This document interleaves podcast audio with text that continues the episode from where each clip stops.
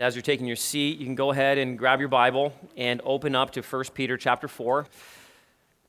Uh, well, tonight, uh, this, this evening, um, I am headed to Romania. And uh, for some of you who, who maybe are newer here and you don't know, a few years ago, we actually started uh, helping out with a church plant there in Romania. We began a partnership where we have um, been able to walk alongside them. We've sent teams. I do a weekly coaching call with the pastor. Um, and um, we've just had the opportunity as a church to support them financially. And I know most of you are aware of this, but for those of you who are not, um, it's helpful for you to have a little bit of context as to why I'm heading there. Um, I'm actually, for the first time, getting to head there with my wife, Sarah. And um, I'm, I'm, really excited about that. Most of the time, I get to do these, I, I, have these sweet opportunities to go around the world and do missions work. But most of the time, I'm leaving my wife and kids behind. And, um, and that's oftentimes hard on them. I thank you all for your prayers for them. Uh, but this is a really special opportunity for us. And um, Sarah's coming along for a special purpose. We, we have the privilege of next Sunday um, installing elders in this church. They've, they've, God has done such a sweet work, and they've been growing and maturing. They've identified elders, they've vetted these elders, they've gone through this, this rigorous process that we've been a part of. And uh, we get to fly down there, and actually, um, I get to preach there next Sunday and install the elders. And, um, and in, in the week leading up to that, I get to preach at a pastor's conference and um, get to preach a few messages there to uh, right now there are over 30 churches represented um, more than 30 pastors coming and leaders from around romania. And uh, in between there sarah and i are going to get a chance to spend some time with pastor joseph and his wife paula and the new elders and their wives and just to spend some time and pour into them to love on them and to, to make hopefully um, a spiritual investment in their lives and in their future ministry it's incredible to think what God has done in, in uh, that church plant over the last three years. But for some of us, we don't actually know the history of Romania, and it's actually incredible just to consider what God has, God has done there in the last 30 years. Many of you have heard the name uh, Richard Wurmbrand. I've mentioned him before. He's the most famous uh, pastor theologian to come out of Romania. He was a, a persecuted pastor under the communist era in Romania. He was actually imprisoned as a pastor for his faith in Jesus Christ for 14 years. And during those 14 years, um, during the Cold War, he suffered immensely for his faith. He witnessed the suffering of many believers, uh, many who refused to turn their back on Jesus Christ and suffered and even died for doing so. Richard Wurmbrand actually is the founder of what many of you may be familiar with the, the Voice of the Mar- Martyrs ministry that serves the persecuted church around the world. Uh, this is a man who knew what it was to suffer for his faith.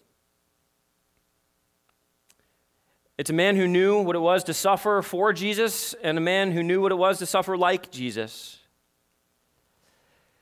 And he wrote much about the, the persecuted church. He wrote much about what it means to follow Jesus and what it might mean to suffer for Jesus. And he wrote this profound statement that I found helpful this past week as I've contemplated um, just what it means to follow Jesus. He said this A man really believes not what he recites in his creeds, but only the things he is ready to die for.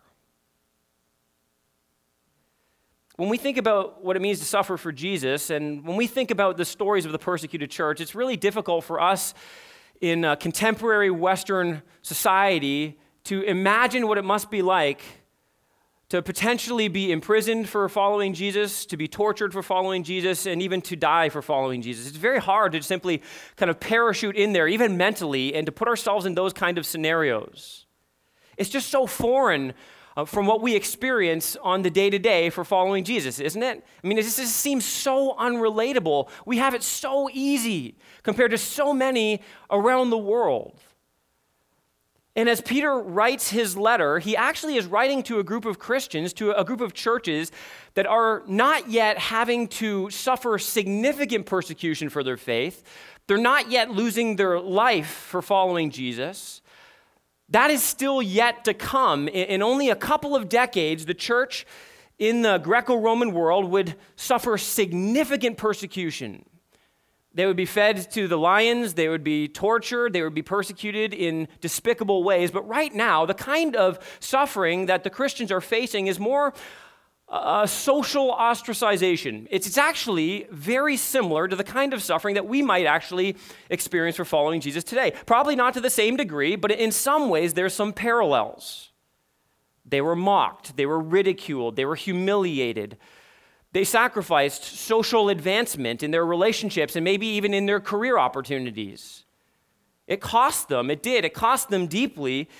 And as we read this letter of 1 Peter, it's really just helpful to know that what Peter says is so applicable to how we are called to live our lives in following Jesus Christ.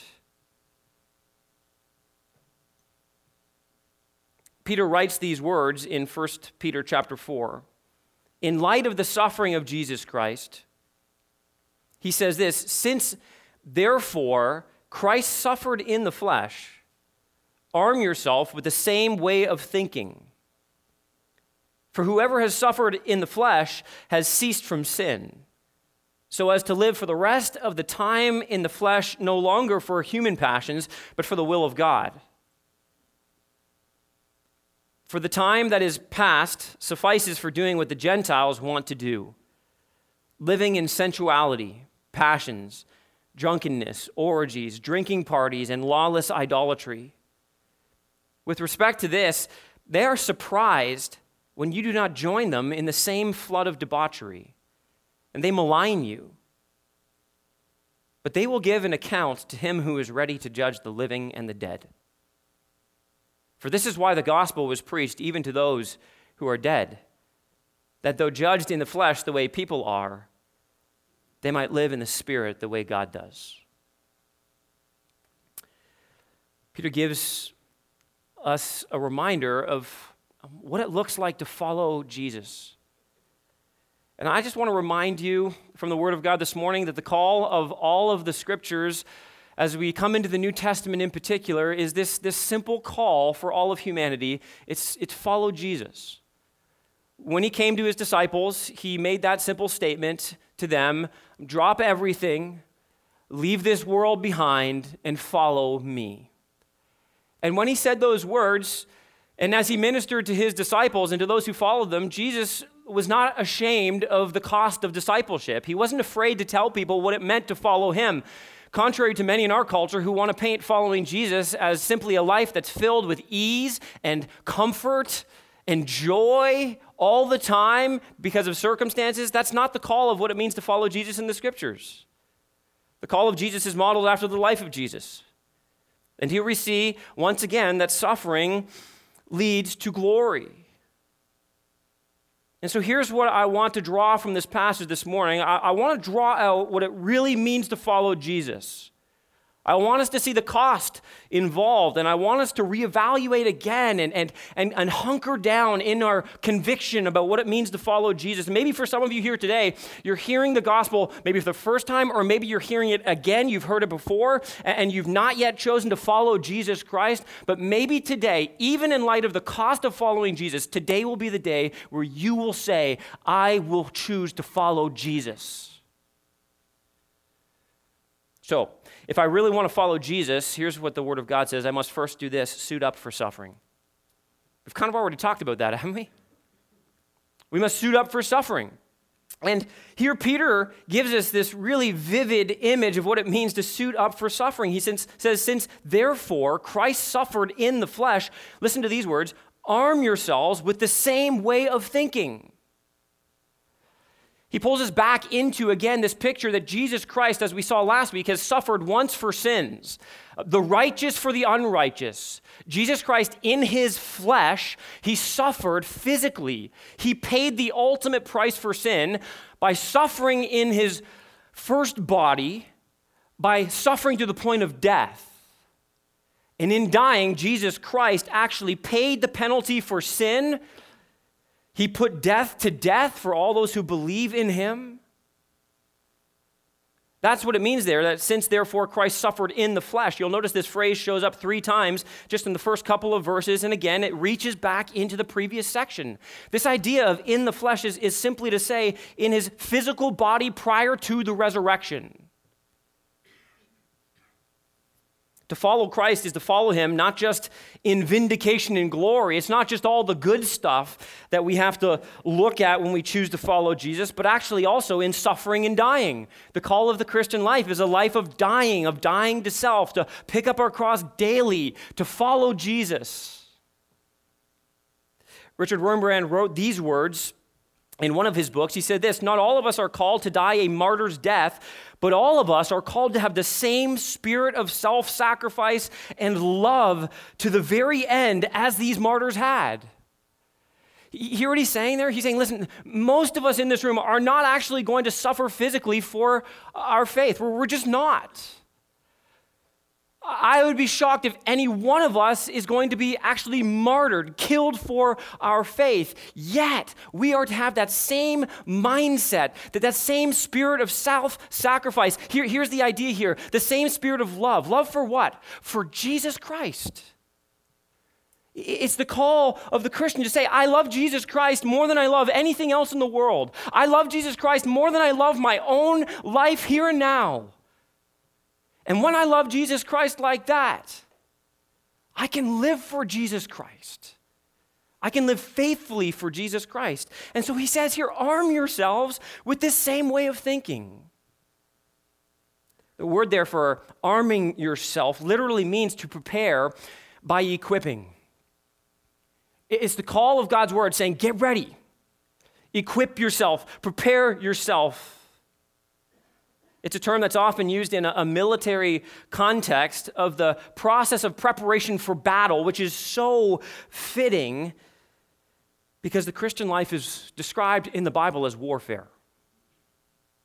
We are in the middle of a spiritual war against the great enemy of our souls, Satan, who is seeking to steal, kill, and destroy. We are at war, Peter says, with our flesh, that the sin that is still present within us. It wages war upon us, and we are to wage war upon it. So, this built in illustration is so fitting. It's so helpful for us, us as Christians to simply remember listen, every day is a day we are preparing for battle. Every day is a day we are walking into enemy territory. Every day we are to suit up for suffering. This is what the previous section actually reminds us of. If you were here last week, we, we looked deeply at the gospel and, and in particular, the, the death, the resurrection, and the ascension of Jesus. And here's just simply what you need to take away from that this was the declaration of victory God is holding forth through the resurrection in particular and ascension of Jesus, the billboard of his victory over the spiritual realm. It is God's statement to the spiritual realm you haven't won, you haven't succeeded, you have not conquered, your end is coming. I am king, I am ruler, I have won the battle. Now, now here's, here's what Peter is preparing us for. Since Jesus has done that, since he's made this declaration, we just need to understand something. Satan is not going to give up easily, he's a sore loser. He, he's not simply just going, well, I guess that's it. I guess I'll just throw in the towel, pack up my bags, and go home. That's not the way the Bible describes Satan's response to the victory of Jesus Christ in the cross. He is a disarmed ruler, he is a defanged lion, but he is still prowling around like a roaring lion, seeking whom he may devour. Peter's going to say that in chapter 5. He is still a vicious and a dangerous enemy, and if we don't realize that, we are going to be his prey. Satan's been humiliated. Colossians 2:15 says. He's been triumphed over. But he's not giving up and he's not going home. Not that easily. And so Peter's point is that we must get ourselves ready to fight in the war. The war against sin and Satan, to be prepared in doing so to suffer, possibly even die. So, the question that we need to ask of this text is how? How are we supposed to suit up? Well, let me give you three ways we need to suit up in this battle. Here's how we can arm ourselves. First, we need to arm ourselves mentally. You'll notice he says there, arm yourselves with the same way of thinking. In other words, arm yourselves mentally like Jesus did. Jesus knew that he was in for suffering. He came, he was sent by the Father. He knew and he agreed to this reality that he was coming to suffer before he ever went back to glory. Mental preparation requires an intentional dwelling upon the reality of the gospel of Jesus Christ. And for us as Christians, the Word of God constantly calls us back to the gospel. We, we say this oftentimes around here. As a Christian, the gospel is not something we simply, you know, kind of believe at the beginning and move past. It's something we continue to dive deeper into. The more mature you are in the faith, the greater handle you have on the gospel, on how it actually is intended to infect every area of your life, on how it impacts every decision you make there are certain sports that require a very high degree of mental preparation.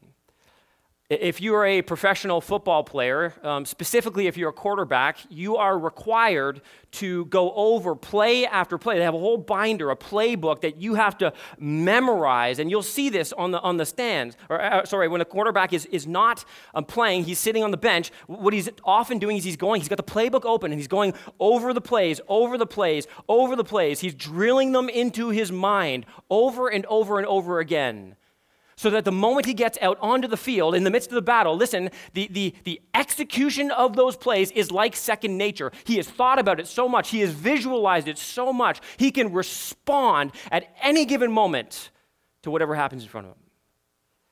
It's the same thing with a, a race car driver. They, they spend hours and hours of mental preparation that they know every turn in the track, every bump, every hill, every part of the track, every part of the race is visualized mentally before they're ever getting into the car and driving so that, listen, the execution when they're out on the road is flawless. Listen, Christian, can I just tell you that one of the reasons we are to be mentally processing the gospel, mentally running the gospel through our hearts and our minds, is listen, so that in the heat of battle, the gospel becomes so instinctive to us. We respond with a, a, gospel response. We're already thinking the right way. It's so drilled into our hearts and minds that we simply respond from the overflow of the gospel in our lives. By the way, that's one of the reasons why we celebrate the Lord's table so frequently. This is God's doing. You realize God is saying, rehearse the gospel in your lives. And we do that for, through a variety of ways every Sunday morning. One of the ways we get to do this morning, rehearsing the gospel, is, is found right here at the Lord's Supper. The second way we can suit up is not just mentally, but spiritually. This call to arm yourselves, just notice there's a reflexive action here. It implies an effort, it implies diligence, it implies thoughtfulness and care. You and I need to arm ourselves. This isn't going to happen by accident.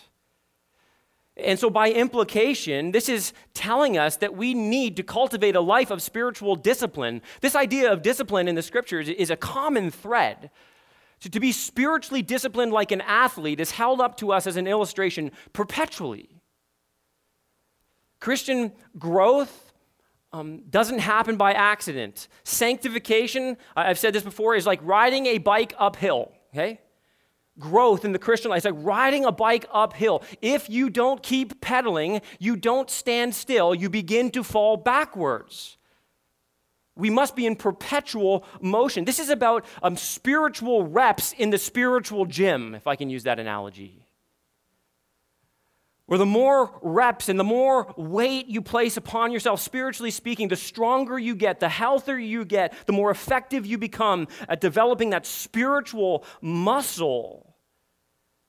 We must be a people who are developing the habits of grace that produce spiritual growth in our lives, a tenacity and a perseverance, a grit, spiritually speaking, so that we might endure even unjust suffering if we are to face it. It is to make our perspectives and our expectations line up with His. To allow His Word to shape our view of life. The spiritual disciplines, which most of you are familiar with, are, are, things we talk about frequently around here. We talk about them in our small group ministry. We're working hard at growing those areas in our lives through our small group ministry and, and t- together as we pursue the Lord. And can I just tell you that that is so intentional? We believe so firmly what the Bible says about the, the nature of spiritual disciplines and their value in our lives, the way that God is using them to prepare us, reading the Bible, meditating on the scripture, praying the word of God. These are all things that are so essential. It's early still in the year. It's March 1st today, right? Um, many of you maybe made some spiritual resolutions Mean, how you wanted to do in your spiritual life. I hope you did. I hope you, you thought through that or you've processed that. If you haven't, it's okay. Maybe you can even start that process today. But let me ask um, for some of you who maybe started on a Bible reading plan, you had uh, great aspirations and good intentions about following through with developing some spiritual disciplines in your life. Let me just ask you this morning how are you doing with that? Let's do a little bit of a spiritual checkup. Where are you at? Are, are you succeeding? Are you excelling? Or have you slipped and are you maybe falling a little behind? If that's you today, maybe you're like, I haven't, I made no spiritual goals. I've just kind of been trying to coast to this and it's simply not working. Can I just say to you, listen, today is a new day. March 1st is as good a day as any to simply say to the Lord, Lord, today I am going to do a spiritual inventory of my life and I am going to hunker down. I'm going to drill down into these spiritual disciplines of my life and today I'm going to start something different. So some of you are like, okay, yes, uh, tomorrow is Monday. I'm going to wake up and read my Bible. And maybe it's been a long time since I do that. Can I encourage you? Don't wait till tomorrow morning. Leave church today, go home, get before the Lord, spend 15, 20 minutes simply opening your Bible and reading the scriptures and praying. Get, get, a, get a head start on Monday, okay? Like, let's get the ball rolling get up tomorrow excited and filled with faith again and expectant of what the Lord might do and how He might meet you in, in your time in the Word and in prayer. Lastly, I think we need to suit up um, communally. Too often, uh, we think of the spiritual life and spiritual growth as simply an individual pursuit. And here, I just want to point something out to you that's not maybe apparent or obvious, um, just as, at a surface level reading. The, the words that are used here are all in the plural form. In other words, we need to be reminded that Peter is not writing to just simply a bunch of individual Christians, he's writing actually to a bunch of, of, of Christian churches. And he's writing to communities who are learning how to lean into one another, who are learning how to suffer together, who are learning how to pursue Jesus together. This is the, the plan of God for our spiritual growth. It is not to try to do this on our own, it is to draw into the, the family of faith, the people of God.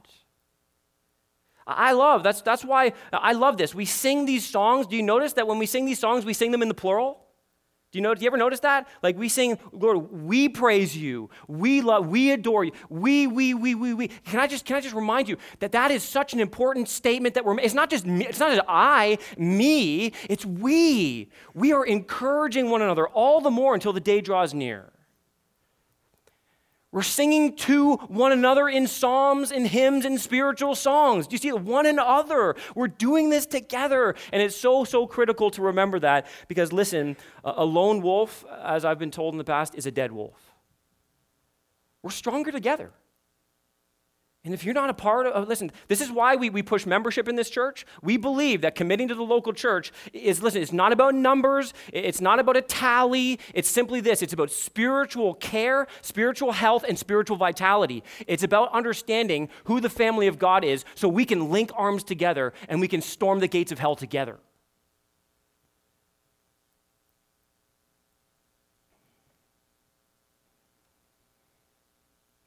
We suffer as Christians because we have made a conscious decision against sin and Satan in this world. Let me say that this is so important. Here's why we suffer for Jesus. Listen, because we have made a conscious decision against sin, Satan, in the world. That's what he says here in, in one, um, the, the last half of verse 1. Look at what he says. This is confusing to some people, but I hope it's going to be very clear in a moment. For whoever has suffered in the flesh has ceased from sin Remember, in the flesh means in this body prior to the resurrected body. And so he says to us, I believe he's speaking to the church. He says, Whoever has suffered in the flesh has ceased from sin. Peter's point is that Christian suffering is an indication that we've chosen Christ over this world. He's not saying that we've ceased from sin in the sense that we're going to be perfect. We, we know that's not true. That's not what the Bible says. But the idea here is this that in your suffering, do you want to know the statement? In suffering for Jesus, you want to know what that is revealing to you and to the world around you? I have driven my stake in the ground. I have chosen to follow Jesus.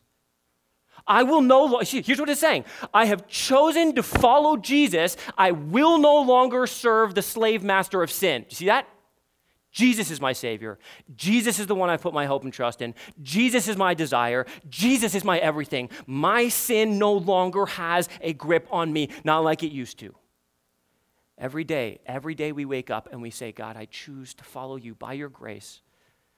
By your grace, I choose to follow you with your power within me. I'm dead to sin, I'm alive to Jesus Christ. Your suffering is a statement that you refuse to live in sin, and instead, it's a statement, as I've just said, of this second point that you submit to the Savior. That's the statement we're making in our suffering. I mean, isn't that so obvious, by the way? Um, Christians around the world who are being persecuted and killed for their faith, did you know most in most cases they're given a chance to recant. They're told things like this. If if you deny Jesus Christ as Lord and God, we will let you live. We will not kill your family. They're told things like that. And, and isn't it, it's, it's amazing to see that in the face of those kind of statements that the true followers of Christ are saying in their suffering and in their death, I have submitted to the lordship of Jesus Christ.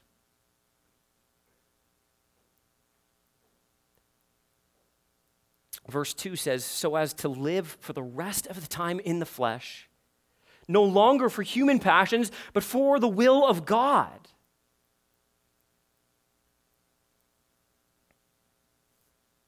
The Christian life is decided, in one sense, in a moment of submission. The call of the gospel of Jesus Christ is a call to submit, to embrace the Lord Jesus Christ as master, to recognize that there is no God like the one true and living God, to believe that He and He alone can save you from your sins. In the moment of salvation, nobody is saved without bowing the knee, spiritually speaking, to Jesus Christ, without humbling your heart and confessing Him as Lord and surrendering your life to Him. Nobody is saved apart from that act.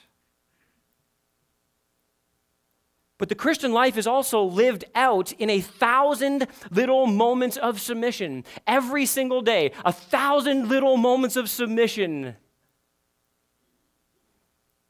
In fact, I would argue that to follow Jesus is to learn how to increasingly submit and surrender to the Savior. This is the objective of, of Christian maturity and Christian growth. This is how you identify a, a spiritual baby from a spiritual, uh, mature man or woman in the Lord. It's how much is their life submitted to the Lordship of Jesus Christ.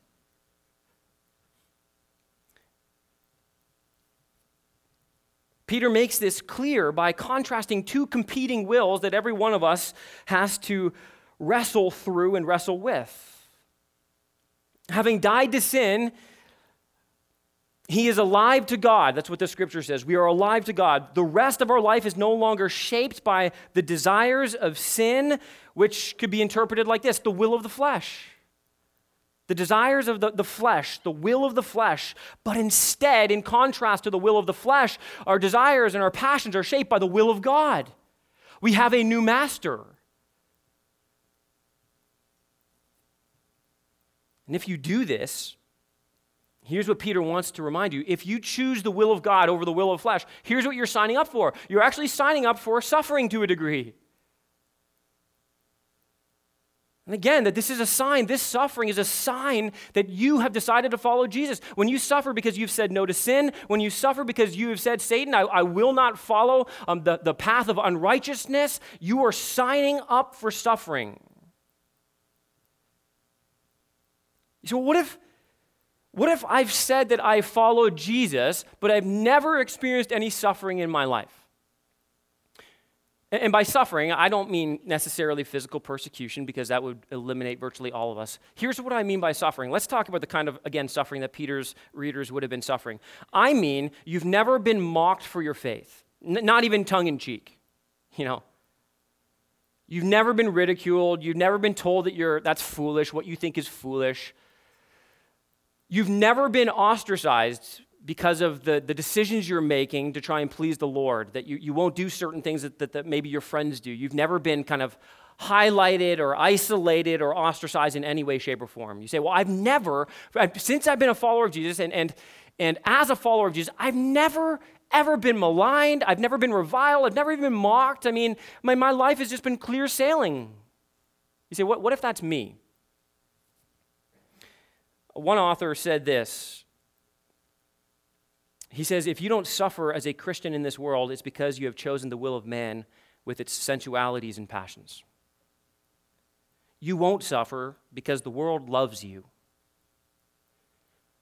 But if you suffer as a Christian at the hands of a hostile world, it's because you have chosen the will of God with its righteousness. To choose God's will is to choose suffering. So, here's the question what does the evidence of your life reveal?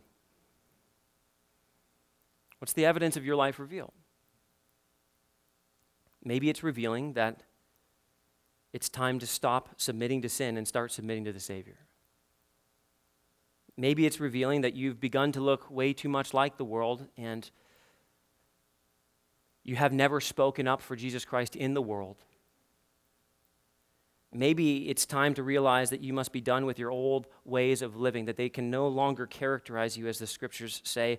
And as Peter says right here, he says, look at verse 3 For the time that is past suffices for doing what the Gentiles want to do living in sensuality, passions, drunkenness, orgies, drinking parties, and lawless idolatry. He describes here a godless lifestyle. That's what he's doing. He, he's essentially he's coming alongside the church and he's saying, listen, if your life just looks like the godless lifestyle of those in the world around you, if you're no different from they are, then of course you're not suffering for Jesus. And here's what this list reveals it reveals to us that there is supposed to be a decisive break with sin that characterizes the follower of Jesus Christ because we realize that Jesus Christ has died for those very sins. Not only that, we know that the power of sin has been broken in our lives, and we can say definitively, I am no longer under the power of sin. It no longer has to control me the way it once did. It reminds us, listen, that the moral standards of our life must actually look visibly different than the moral standards of those in the world around us. It's unequivocal that when you come to Jesus and you start living for Jesus, you start looking like Jesus, which is going to conflict with the way those in the world look. He actually uses the term Gentile here. Did you notice that? The time um, that is past suffices for doing what the Gentiles want to do. That word Gentile is being used to refer to uh, the category of unbelievers. It indicates that Peter understood believers in Jesus in a certain kind of light. You may have picked up on this, but one of the things Peter has been doing is he's been speaking to the church throughout this letter in, in very definitively Jewish language. He describes them, for example, all the way back in chapter 2, he says, As you come to him, verse 4, a living stone, rejected by men, but in the sight of God, chosen and precious. Those are terms for Old Testament Israel. You yourselves, like living stones, are being built up as a spiritual house to be a holy priesthood. This is deeply, deeply a Jewish language. In verse 9, he says this, but you are a chosen race, a royal priesthood, a holy nation, a people for his own possession, that you may proclaim the excellencies of him who called you out of darkness into his marvelous light. And then let me remind you of what he says next. Once you were not a people, but now you are God's people. Once you had not received mercy, but now you have received mercy. Do you see what he's doing? He's coming alongside the New Testament church and he's saying, You are the New Testament people of God, and I am connecting you back to your spiritual lineage. You are a part of the Old Testament people of God. And in effect, you, as, as the true people of God, are one and the same. And just like they suffered and they were called out and they were supposed to be different, so too you will suffer because you have been called out and you must be different. He's grounding their identity and he's reminding them of, of who they are, which, which, by the way, listen, this is so helpful. Now, as you read back through the Old Testament, I mean, you can kind of see yourself there. He's like, when you see what they were called to be and how they were supposed to respond in the world around them, you can say, in a sense, uh, we're supposed to be like that now. You are God's people, he's saying. And God's people have always from cover to cover in the Word of God, they've always been called to look different from those who do not know God because God's plan is that they would show them God and call them to believe in God. You ever read through the, the Old Testament law and and maybe like Leviticus 19 is a classic example. If you've not read that recently, just go back and read that this afternoon, where, where there's just, just, a, a mashup of all different kinds of areas in the Jewish, the Jew's life that was supposed to be kind of uniquely defined. You know, you're not supposed to um, cross certain fabrics. You're not supposed to eat certain food. You're not supposed to do certain things. And it's kind of just kind of mashed together. If you look at the Old Testament, here's my point. Listen, if you look at the Old Testament law and you see all these laws that we kind of gloss over when we're reading the scriptures, we can miss the point of what God's trying to say to his people. Listen, here it is. Listen. In every area of your life, you are supposed to look radically different from those around you all of your life is to be devoted to your God. And that life, you say, how do we know what, what's supposed to, what that's supposed to look like? By the Word of God.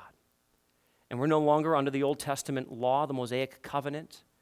But when we come to the New Testament, we get a very clear understanding of what it looks like to be under the law of Christ and how we live in obedience to the Lordship of Jesus Christ in every area of our lives. We were once not a people, but now we are God's people. We were once those who did not receive mercy, but now we have received mercy. And can I just remind you that he describes here what the Gentiles do, and, and he gives us this kind of, kind of big picture of, of the world around us. Listen to what he says living in sensuality and passions. The idea here is unrestrained indulgence, you know, whatever the flesh wants, and it is particularly related to sexual immorality.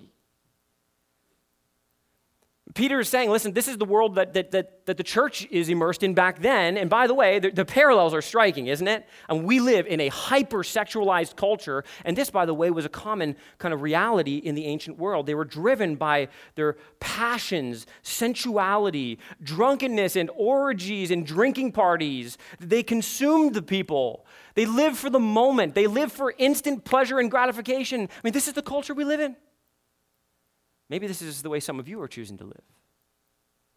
And all of this, he says, in, in effect, is lawless idolatry. We choose the gods that we want to serve that are going to allow us to indulge in the things we want to indulge in. The gods that are going to give us the most amount of freedom, that unrestricted indulgence of the flesh.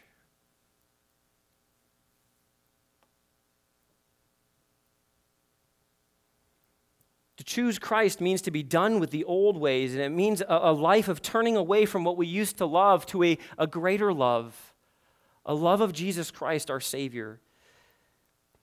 You say, well, what hope is there for me if this describes my life? Maybe you're here today and you're like, this, this literally is the description of my life. I mean, I, and some of you, by the way, you've lived this kind of a life. This has characterized your past.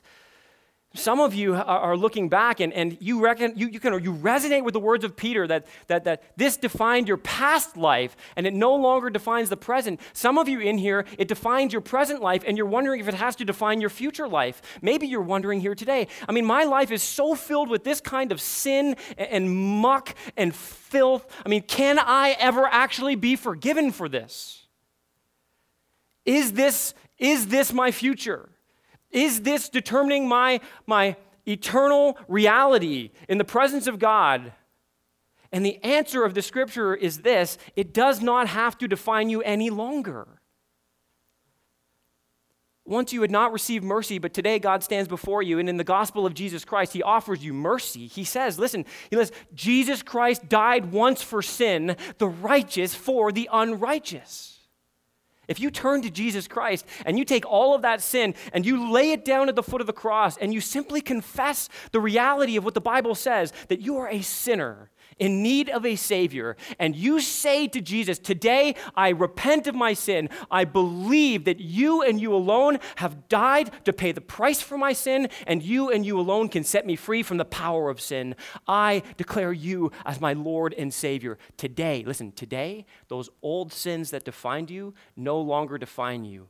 The righteousness of Jesus Christ defines you. And if you're in Christ today and you've been struggling with sin, listen, what a sweet reminder. Wherever you've been this past week, wherever you've been this past year, listen, the same truth of the gospel is true for you and me today. God's grace, God's mercy, God's forgiveness is full and free. Come and drink from the well. Come and have your soul refreshed. Come remember the love of God for you in the gospel of Jesus Christ and let your heart be filled to live a life submitted to the Savior. All of life in submission to the Savior. Oh, God, help us. Amen. But listen, if this, if this is the decision that we make, and this is the daily decision we make, here's the, the reality that we need to wrestle with. If I really want to follow Jesus, I must strive to be strange. Get ready. And, and this is so important. Look at what verse 4 says. It says, with respect to this, that is your, your break from their sinful living your submission to the lordship of Jesus Christ with respect to this, they, the world, are surprised when you don't join them in the same flood of debauchery. And instead of just being shocked, it gets even better than that. They malign you.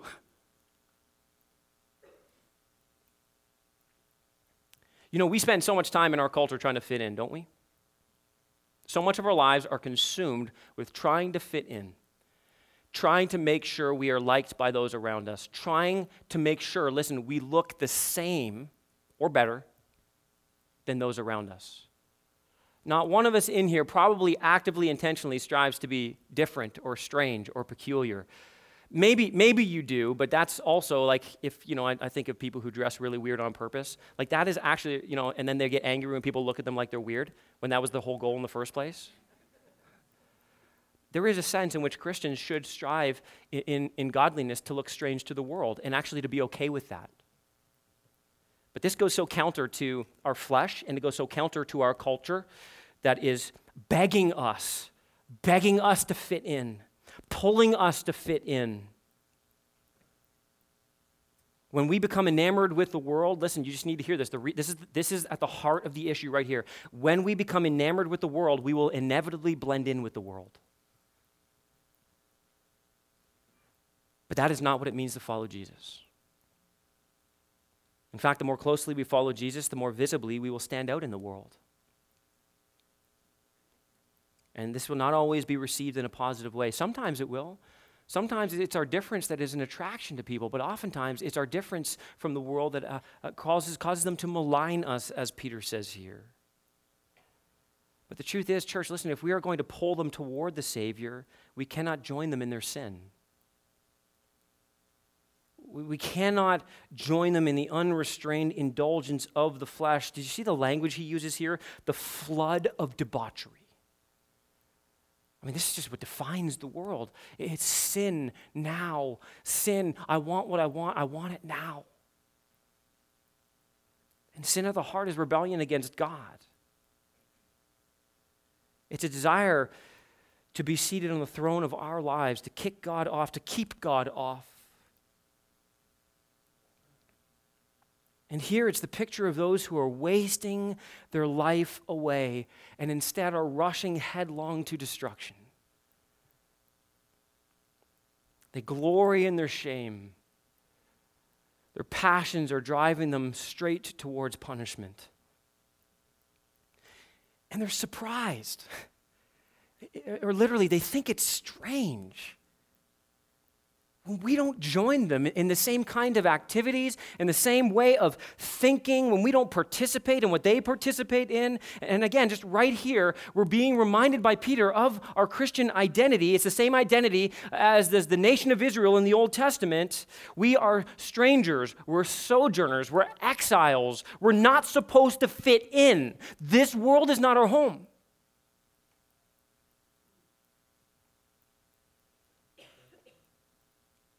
What's interesting here is that Christians are considered strange because they do not participate in what the surrounding culture considers normal. Their morality, again, their values, their behavior, the activities. You know, in the early church, unbelievers were puzzled, and then later on, they were outraged by the failure of believers to participate in activities that were normal in the Greco Roman culture. They were confused. They thought they were strange. There's all kinds of extra biblical writings that describe Christians as being weird and bizarre. And eventually that led to hatred and persecution. Tom Schreiner, a commentator, he writes these words just to give you some cultural context. He says, Idolatry was woven into almost every dimension. I'll put it on the screen behind me there. Be helpful for you to be able to follow along. I see it right there. There we go. Idolatry was woven into almost every dimension of their lives. From life in the home to public festivals to religious observances and even social occasions, we take for granted, he says, the separation of private and public spheres, but public festivals in which the gods were worshiped were considered a civic duty in the Greco Roman world. It's almost like a, a Daniel and, and, his, you know, Shadrach, Meshach, and Abednego situation, which, by the way, becomes the paradigm. You know, Babylon, um, the city of man and the city of God. Babylon is going to be referenced here at the end of this chapter, by the way, to remind us that we are the people of God who are living in the city of man. But you can just see across the Testaments, listen, that the same truth has been present all along. The world, the culture, is going to deem some things normal and acceptable, and the expectations of the world are going to be placed upon the church. And eventually, the church must come to a place where they say, I will not bow down. I won't do it. At the time that Peter was writing, emperor worship was becoming the mark of a good citizen. So if you chose not to worship the emperor or venerate the, the emperor, you were risking a public ostracization. You were risking being maligned. And by the way, a lot of these sins, the sexual sins and the, the sins of alcohol that were being combined together, they were a part of the fabric of idolatrous worship. So you, so you see, it's, it's the big picture here. It's the fitting in with the world that's at risk here, and ultimately the gods that they worship in the world. It's much more subtle and cloaked today than it was for them, but the same truth is present today. The situation, in many ways, mirrors our situation, simply stating our, our convictions in a non combative and gracious, gracious way today can lead us to social and actually, in some settings, legal trouble. I mean, I, I don't know if you've just followed certain issues in the news, but listen, our, our beliefs as the church who believes in the Word of God, who lets the Word of God define what we think about things, are no longer the cultural norm. And the world is becoming hostile. I mean, just think about this for a moment. Our understanding of marriage as being between one man and one woman for life, a covenant relationship, is something that the world kind of mocks and scoffs at our definition, uh, uh, the Bible's definition of gender and sexuality, are being turned upside down. And we're the ones who seem out of step with culture and are viewed as being intolerant. Our views are at odds in many ways with the culture, and we are and we will feel the backlash of the world. And we need to be reminded, as Peter is doing here, that that backlash is not a sign of the abandonment of God, it's a sign of the faithfulness of God's people.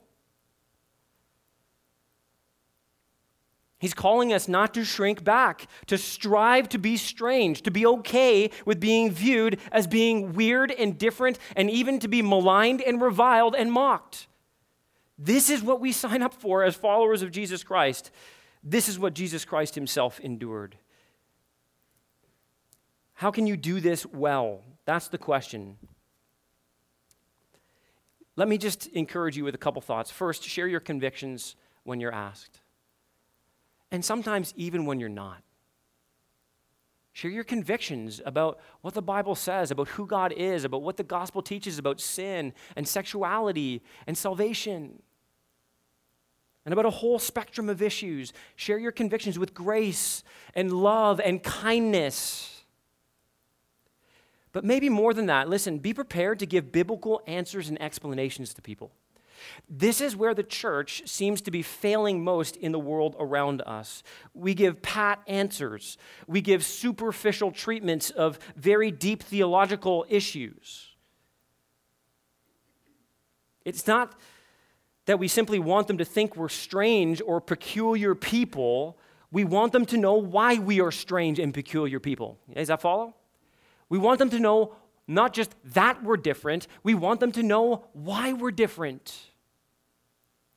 And parents, maybe if I can speak to you, this is so important as you are raising a generation of kids who are facing some unique challenges that, that maybe some of you, you as parents, never had to face the, the way that the culture is turned, we need to prepare this generation of kids. I'm so thankful for, for Miles and, and the work that he does with the youth in this church. I'm so thankful for Laura and for the ministry in this church to our, our children. You just need to know that there is an intentionality that they have built into their ministries that is intentionally trying to equip students not just with the right answers, but with the why that undergirds those answers, with the biblical truth. They're helping them see and understand and believe and defend defend the truths that they are standing upon. That is something to praise God for.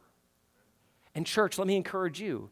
It is so critical that we are teaching our kids the why of what we believe, not just the right answer. Why? Why does the Bible say that sexuality looks like this? Why does the Bible say that marriage is supposed to look like this? Why does the Bible talk about sin like this? We must equip them with the why if they are going to be able to stand upon the what and share that with conviction.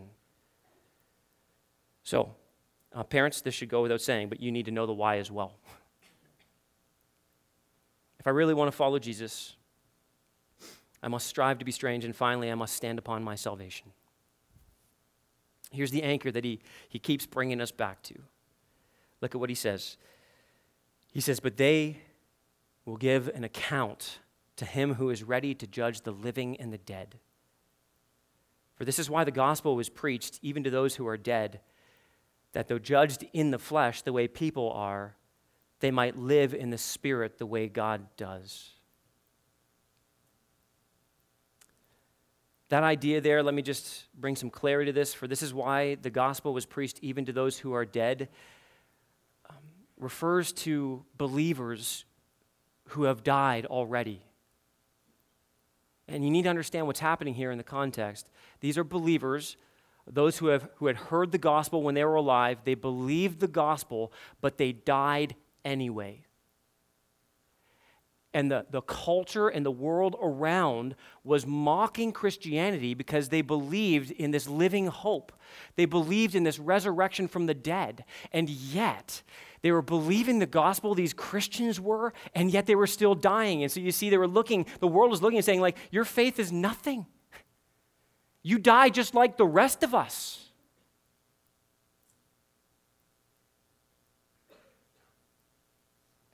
And here Peter calls us to a, forward looking gaze. You see, he reminds us again that while unbelievers may be enjoying the favor and privileges of society, a social advancement, maybe the praise of their peers, the church will enjoy the privileges of God. While we may be judged now by the world, the world will be judged by God. And in the end, we will not only find ourselves on the right side of history, we will find ourselves on the right side of eternity. You see, from the perspective of a skeptic, Christianity seems empty. It seems pointless. I can't tell you how many people I've talked to who says, well, it just sounds like um, I, I got to give up my life of fun. I'm going to die anyways, and who knows what's going to happen.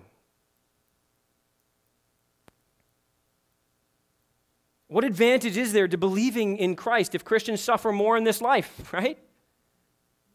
And then they still end this life painfully by dying, maybe even being killed for their faith. Peter argues, though, that Christians die. He says, listen, listen to this here, that they are judged in the flesh the way people are. Again, that's in the, the body, the, the, the, the physical body before the resurrected body. We die physically. That's all he's saying. They will live in the spirit the way God does. In the realm of the spirit, they will be given a, a resurrected spiritual, physical body. Spiritual and physical, they are not in contrast with each other. As we saw in 318, to live in the Spirit means, again, that resurrection to a spiritual, incorruptible body that awaits believers on the final day of resurrection. Peter is simply saying that the gospel preached to us and believed by us gives us a hope beyond the here and now. He's saying simply this listen, Christian, your faith is not in vain. Your faith is not in vain. It is not empty because it brings fullness of life here and now, and it will bring fullness of life in eternity beyond the grave. You will be vindicated. You will receive that spiritually resurrected body in Jesus Christ.